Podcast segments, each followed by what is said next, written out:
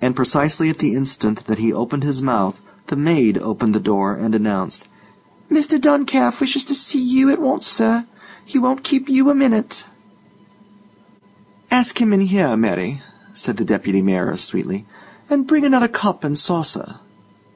Mr. Duncalf was the town clerk of Bursley, legal, portly, dry, and a little shy. I won't stop, Curtenty. How do you do, Mrs. Curtenty? No, thanks, really. But she, smiling exquisitely gracious, flattered and smoothed him into a chair. Any interesting news, Mr. Duncalf? she said, and added, But we're glad that anything should have brought you in. Well, said Duncalf, I've just had a letter by the afternoon post from Lord Chell. Oh, the Earl, indeed, how very interesting. What's he after? Inquired Josiah cautiously. He says he's just been appointed governor of East Australia. Announcement'll be in tomorrow's papers, and so he must regretfully resign the mayoralty. Says he'll pay the fine, but of course we shall have to remit that by special resolution of the council. Well, I'm damned, Josiah exclaimed. Topham, Mrs. Curtenty remonstrated, but with a delightful, acquitting dimple.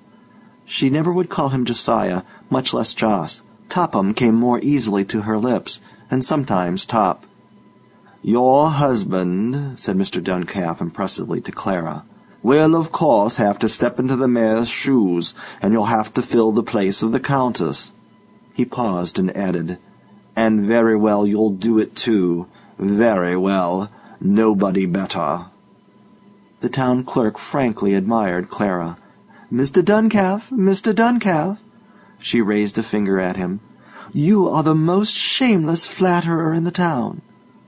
The flatterer was flattered. Having delivered the weighty news, he had leisure to savor his own importance as the bearer of it. He drank a cup of tea.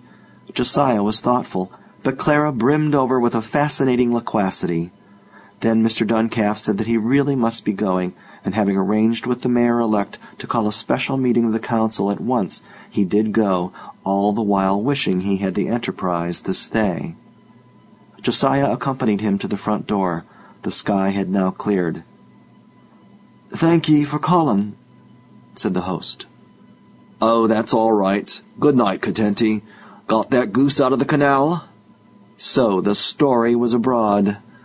Josiah returned to the dining room, imperceptibly smiling.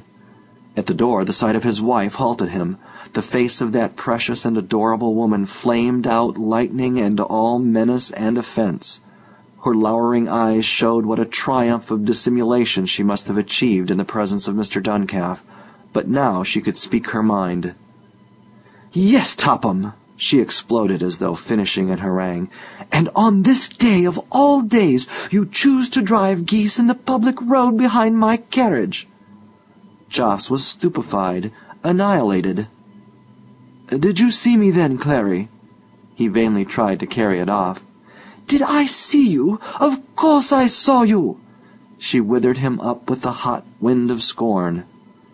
Well, he said foolishly, how was I to know that the Earl would resign just today?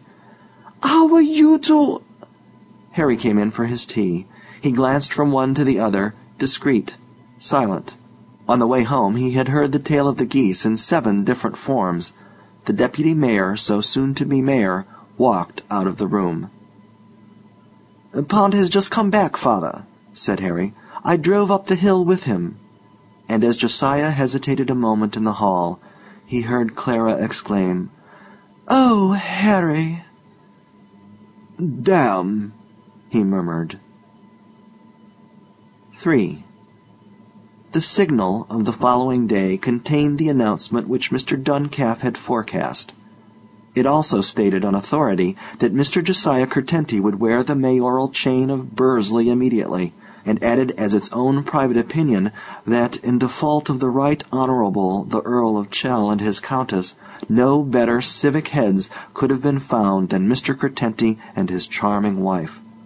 So far the tone of the signal was unimpeachable, but underneath all this was a subtitle, Amusing Exploit of the Mayor-elect, followed by an amusing description of the procession of the geese, a description which concluded by referring to Mr. Curtenty as His Worship the Goose Driver.